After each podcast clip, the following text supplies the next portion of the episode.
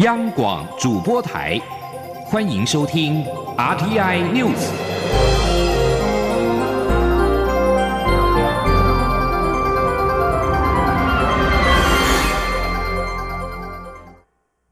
各位好，我是主播王玉伟，欢迎收听这节央广主播台提供给您的 RTI News。今天是二零一九年十二月七号，新闻首先带您关注。亲民党总统候选人宋楚瑜六号晚间出席青年团体所举办的总统大选青年论坛，针对自己已经多次投入总统大选的话题，宋楚瑜希望外界可以以不要问我为何决定参选，问我能够为国家做什么。他还引用发明家爱迪生曾经经历过上千次实验失败的故事，强调自己才试过四次，因此希望台湾能够再试一次。重新找回台湾人的骄傲与自信。前天记者王兆坤的采访报道。亲民党总统候选人宋楚瑜在青年论坛总结时表示：“好多年轻人问他为什么现在还要出来选。”宋楚瑜将美国前总统甘乃迪的名言改为：“不要问我为何决定参选，问我能为国家做什么。”宋楚瑜再以发明家爱迪生历经多次失败的故事。来说明自己参选总统的次数。这一位先生像爱迪生一样的试验很多次，终于我们会有电灯了，没有错吧？他试验多少次？我才试过四次，他试过上千次啊！所以我们大家想想看，孙中山先生说“百折不回”，英文最容易解释：“Try again。”假如你第一次不能成功。Try again，台湾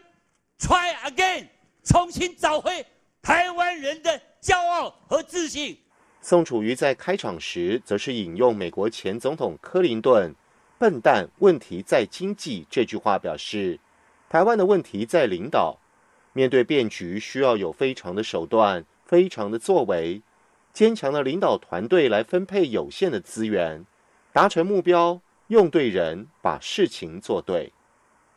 现场提出的问题涵盖房价、高教长期发展、自由贸易经济特区、气候变迁、同婚、宪政体制等不同领域。其中，关于国民党总统候选人韩国瑜是否适任问题，宋楚瑜回应表示：“就像国民党这位候选人日前自己讲的，他心很好，好心的人不一定会开飞机。”我们要有能干的人，才能安全起飞、安全降落。中央广播电台记者王兆坤台北采访报道。另外，针对“乱”这个字在媒体所举办的票选当中获得年度代表字。宋楚瑜在昨天晚间对此受访表示，因为今年的政党在乱，提名在乱，而且经济如果不再有好的作为，会让大家心慌意乱，所以他提出“定”这个字，选出一个好总统，安定人心。人心固然思变，但是民心望治，民心也思安。宋楚瑜指出，虽然要改变外交现状不容易，但是他认为应该政经分离，将台湾的经验与其他国家结合，也就是未来的国家领导人必须要有国际经验，能够与世界的领导人沟通。他自问认为有能力、有经验、热忱与体力可以做得到。而这一场总统大选纪念论坛，在经过两三天的举办之后，分别访问了三名的对三名总统候选人提问，包括了。蔡英文总统以及韩国民党总统参选人韩国瑜，再加上昨天宋楚瑜也接受青年朋友的提问，至此已经有三名的总统候选人都已经接受青年朋友的提问。继续要关注的是台湾的五 G 产业，二零二零台湾将进入五 G 时代。国际数据资讯 IDC 在六号发布对二零二零年台湾市场的十大 ICT 趋势预测。在五 G 的部分，IDC 认为高频宽、低延迟以及大连接的特性，预计将带动更多科技应用以及差异化的服务。其中，吃到饱资费仅有可能出现在初期早鸟优惠方案。IDC 预期，台湾五 G 发展初期将多着重在消费娱乐的相关服务，例如三 D、AR、VR 等沉浸式体验。未来进入 SA 独立组网之后，将会看到符合五 G 真正特性的垂直产业应用出现。IDC 也预期，五 G 高阶智慧型手机的补贴将影响用户升级的意愿。预期二零二零之后，电信市场将因为五 G 产生全新的市场竞争规则。另外，由于五 G 网络采取网络功能虚拟化以及软体定义网络等技术，以达成网络切片的功能，这种开放式的架构更容易遭受攻击威胁。IDC 认为，未来五 G 资安防护将会是电信业者必须开始正视和面对的重要课题。另外，行政院院会在五号拍板通过释出五个专网频谱，宣告大型企业可自行建制专网，目前还在实验期，等到二零二一年到二零二二年就会试照。另外一个商用频谱的部分，第一波试照将在十二月十号展开竞标。台湾明年将正式迎接五 G 时代，不过由于目前台湾国内的四 G 应用相当普及，而且价格亲民，未来五 G 价格如果大幅提升，消费者是否买单，也考验国内电信商在相关应用的能力。前天记者陈林信宏的采访报道。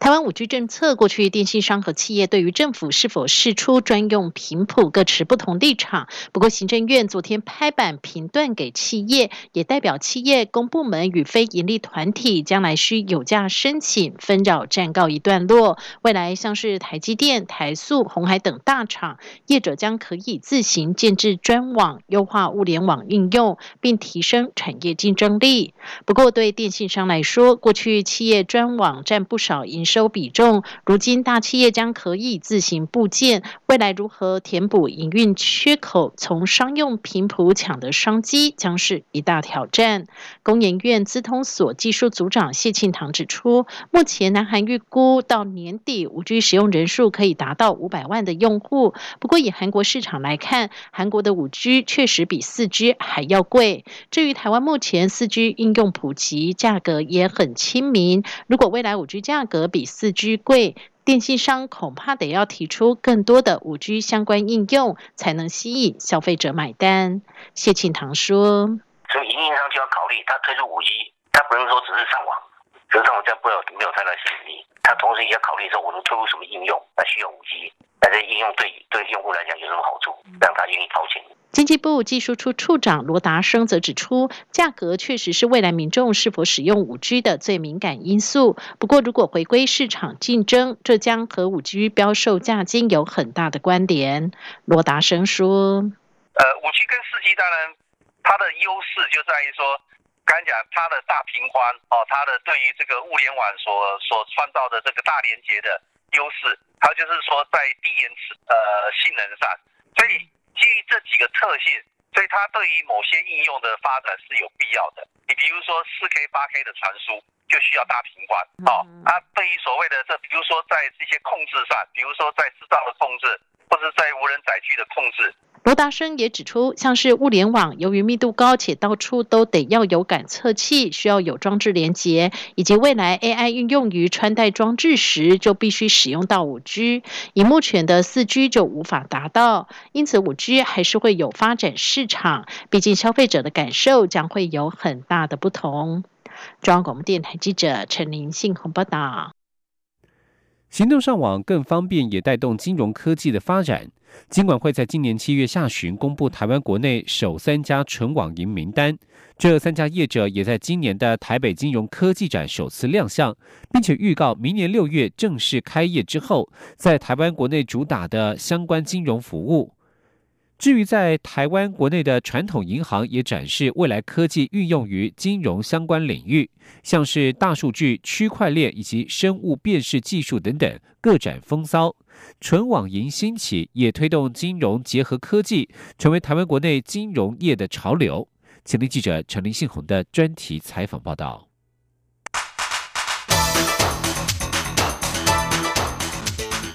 专题报道。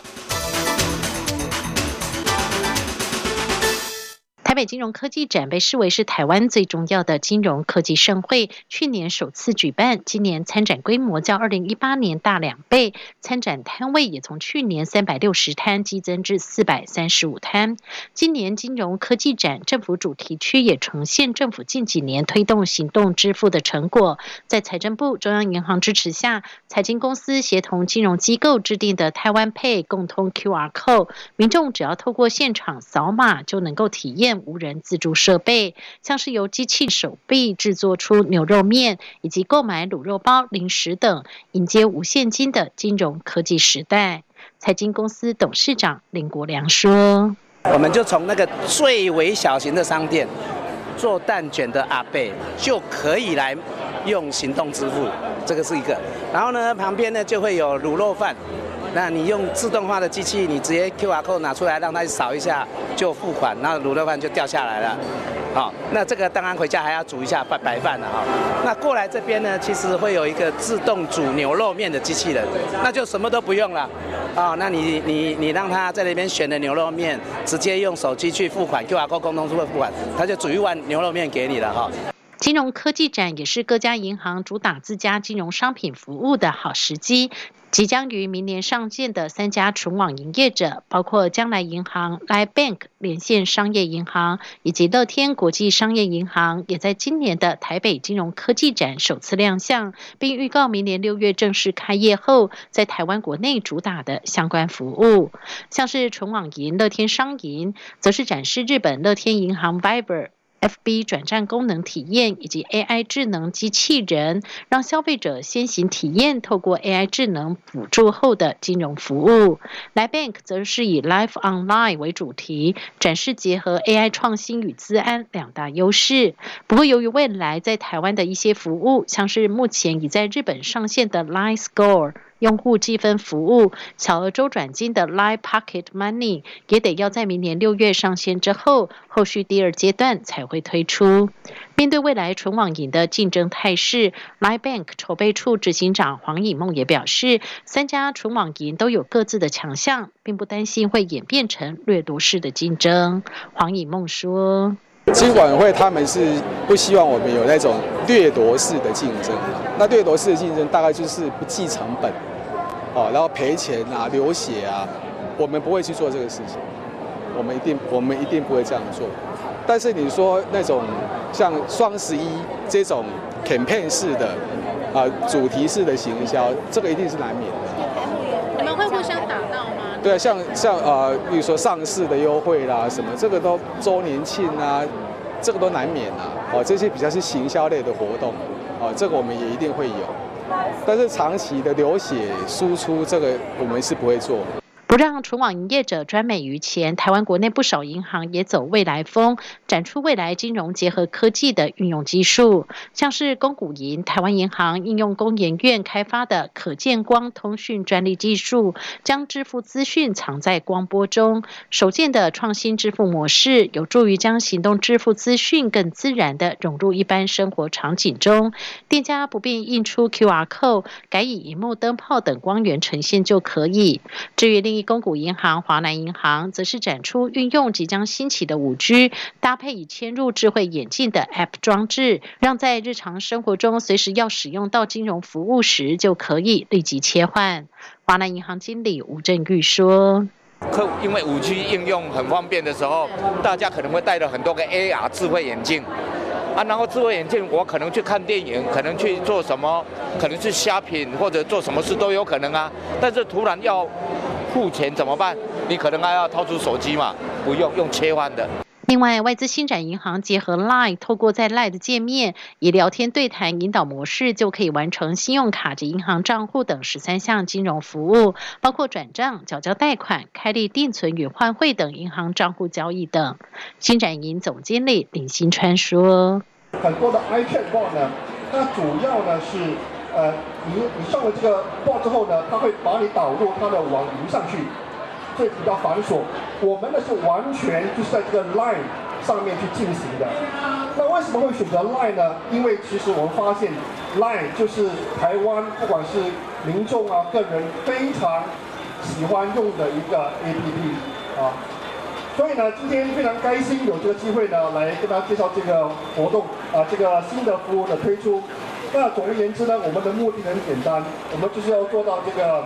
呃金融繁琐少啊，生活更美好。金管会主委郭立雄认为，春网银兴起也推动台湾传统金融业急起直追，结合科技呈现未来金融科技的趋势。呃，尤其在行动的这一块，我觉得每一个人都都几乎是。都大家都一步一趋的赶上来啊！这个不管是刚刚提到的说在 Facebook 利用这个平台，或者利用 Line 的平台等等，大家都可以在手机上面去完成了好多金融服务的相关的一个服务嘛。那相关的这些呃身份的辨识啊、区块链的应用啊、AI 的应用啊、大数据的应用啊，我觉得大家看起来呃怎么讲，这种竞争感很强啊。金管会核准设立纯网银，也就是希望纯网银能够发挥鲶鱼效应，带动台湾国内金融科技业的发展。尽管台湾国内三家纯网银业者仍得等到明年六月才会开业，但未来真上线后，对国内金融业会带来什么效应，都将进一步改变未来消费者的行为。中央广播电台记者陈林信宏报道。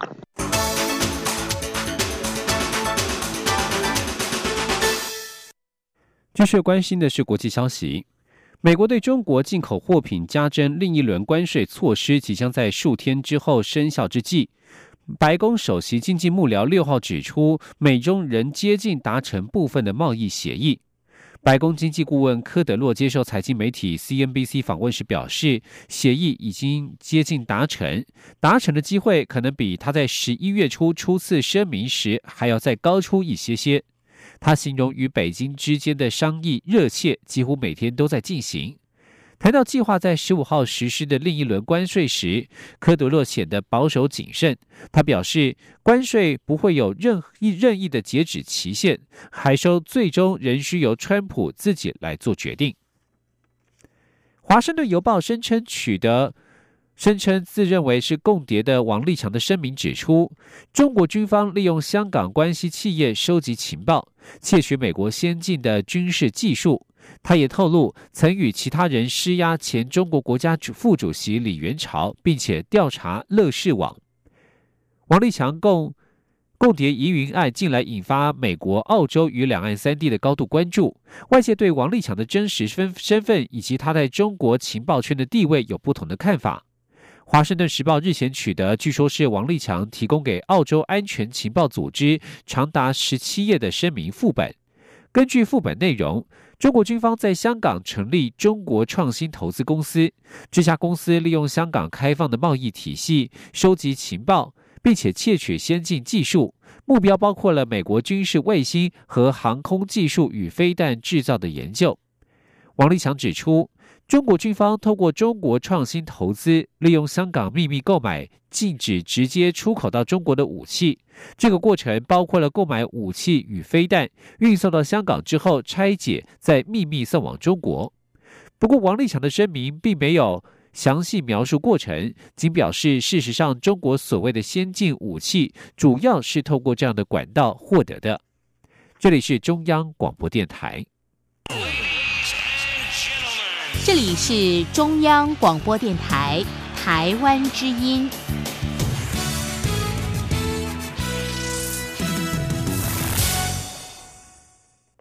各位好，我是主播王玉伟，欢迎继续收听新闻。泰国驻台办事处明年三月要实施台湾人赴泰国电子签证新制，引发民众抱怨政府对泰国政府。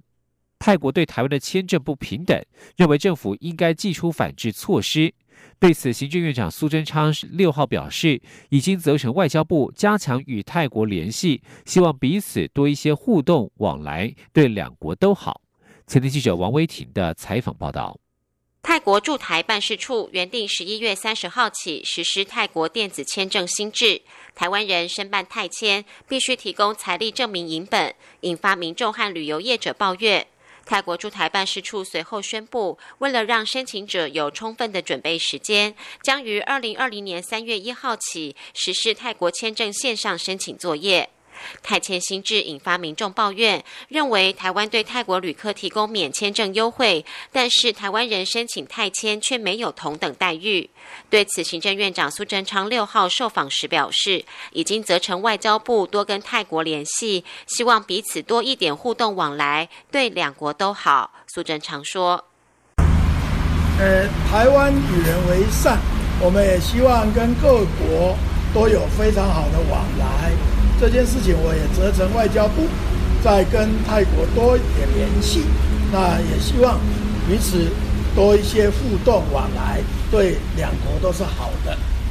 蓝军持续追打杨惠如案，质疑民进党许多政治人物与杨惠如熟识。国民党总统候选人韩国瑜的创意总监潘恒旭在脸书张贴一张照片，指杨惠如是行政院的员工，还帮副院长陈其迈拍照。对此，苏贞昌表示，陈其迈已经说这是搞乌龙，拍照的并非杨惠如，而是陈其迈的幕僚。知道过往历史的人就应该不会问他这个问题。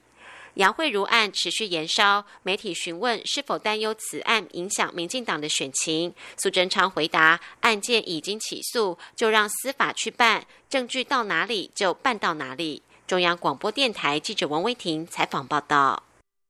另外，行政院长苏贞昌因为被病毒感染导致颜面神经失调，已经有一段时间没有安排公开行程。他在六号突然新增了参观国家人权博物馆的美丽岛事件四十周年相关展览活动。苏贞昌在受访时表示，他不是一个听话的病人，还是偷偷工作。苏奎也要大家要多注意身体健康。交通部政务次长黄玉玲在六号证实，为了吸引更多国际旅客前来台湾中南部及东部旅游，将放宽推动境外包机旅客来台讲住要点的规范。除了包机客座数达五成即可获得补助之外，凡是包机来台旅客在台湾停留六天七夜以上，旅行社还可以额外获得每名旅客新台币一千元的奖励。预计新的方案最快这个月就会上路。前天记者吴丽君的采访报道。根据观光局统计，今年十月陆客来台人数较去年同期大减五成。为了吸引更多其他国际旅客来台，交通部已完成推动境外包机旅客来台讲住要点修正草案，放宽原有的包机门槛及落地机场限制，并寄出诱因，鼓励包机旅客在台停留一周以上。交通部政务次长黄玉玲六号傍晚进一步。说明，为了吸引国际旅客前往台湾中南部及花东地区，交通部除了先后减免桃园机场及松山机场以外的机场降落费及地勤费外，也将把奖励包机人数需达七成的门槛降低到五成，即可按比例补助。此外，过去只有花东包机享有补助，未来也将放宽到包机至中南部也可获。的补助，黄玉玲说：“最近包括啊，从日本跟韩国来的包机都有非常显著的增加。那以往我们的重点是放在东部，以花莲机场为主，但是这次我们整体补助包机的政策是扩大到中部跟南部，所以中部、南部跟东部都可以享受这样的优惠。那如果有一些游客包机来六天七。”夜以上，我们每一个人额外。不仅如此，为了促进屏东恒春机场国际包机，交通部也将新增抵达恒春机场入境包机旅客，实际搭载数达五十人以上者，即可获得补助；高于五十人，则另增额补助旅行社每名旅客六百元。中央广播电台记者吴丽君在台北采访报道。继续关注这一起有关民主人权的历史事件。今年是美丽岛事件四十周年，促进转型正义委员会在六号公开美丽岛事件相关已经解密完成档案的内容。促转会表示，二零一八年启动的档案征集当中，找到许多未出土的档案，其中包括美丽岛杂志社的平面图等等。副展会表示，档案管理局早在二零零二年就启动美丽岛事件档案的征集工作，当时搜集到数千件的档案，但是，事隔数十年之后，在二零一八年档案管理局启动的第六波政治档案征集工作当中，又从国家安全局、内政部警政署、法务部调查局找到不少美丽岛事件的档案，许多档案仍然列为机密。这次新解密的国安局档案，重点之一是包含大量外机关当时汇报的资讯，有不少是情治系统内部决策过程或是下达指示的资料。就内容而言，这一批档案的特色在于揭露美丽美丽岛杂志从创刊出刊的过程当中，政府已对杂志社进行严密监控，甚至在创刊号尚未上市之前，情治单位就已经掌握了完整内容。对于美丽岛事件发生之后，各情治单位。与国民党的决策、政府各部门分工及执行大逮捕，乃至于事后的舆情控管等等，档案当中也有不少记录。这些都是过去已经解密的档案较欠缺的面向，而这些档案有待未来整理开放之后，将可供各界持续探索历史。是否美丽岛事件四十周年，由诗人李明勇策划，集结了十二位国内摄影师拍摄台湾街头民主运动的摄影作品《自由之路：人权光影美丽岛事件四十周周年影像诗》一书，在六号正式发表，以诗为号角，以镜头为为笔，为台湾民主运动发展历程留下珍贵的见证。前天央网记者江昭伦的采访报道。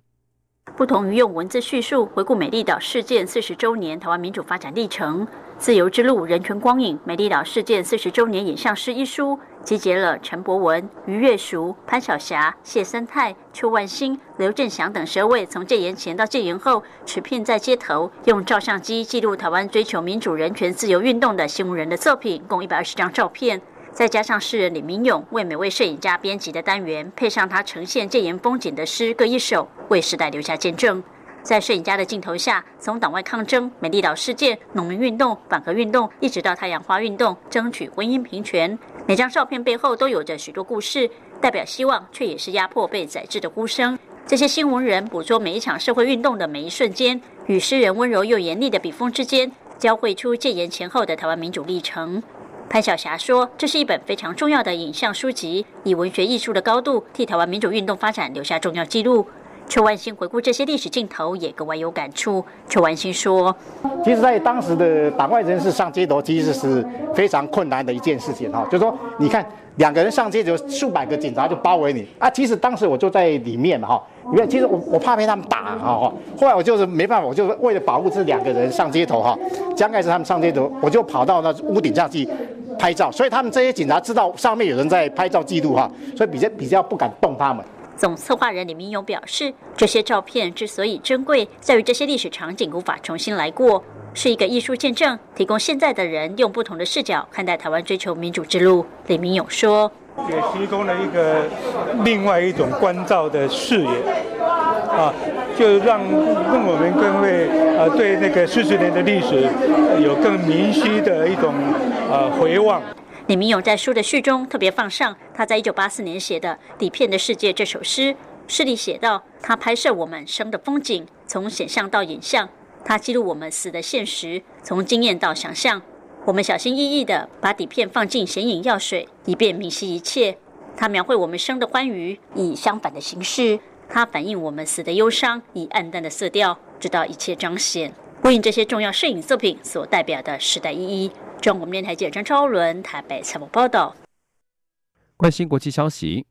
美国六号宣布，针对三名与伊朗有联系的伊拉克民兵领袖施以制裁，据称他们协助镇压造成伊拉克动荡的示威抗议活动。法新社报道，美国国务卿蓬佩奥声明指出，伊拉克人民想要回国家，他们要求真正的改革、负起责任和值得信赖的领导者。法新社报道，美国制裁的三人分别是卡伊斯、莱斯以及拉米，他们隶属于一个亲近伊朗的什叶派民兵组织“人民动员”。伊拉克人民爆发示威抗议潮，导致总理马蒂辞职下台。然而，在当局的镇压之下，约有四百三十人丧生，而马蒂是伊朗的盟友。以上新闻是由王玉伟编辑播报。相关的新闻内容，欢迎上央广网站点选收听。我们的网址是 triple w 到 r t i 到 o r g 打 t w。这里是中央广播电台台湾之音。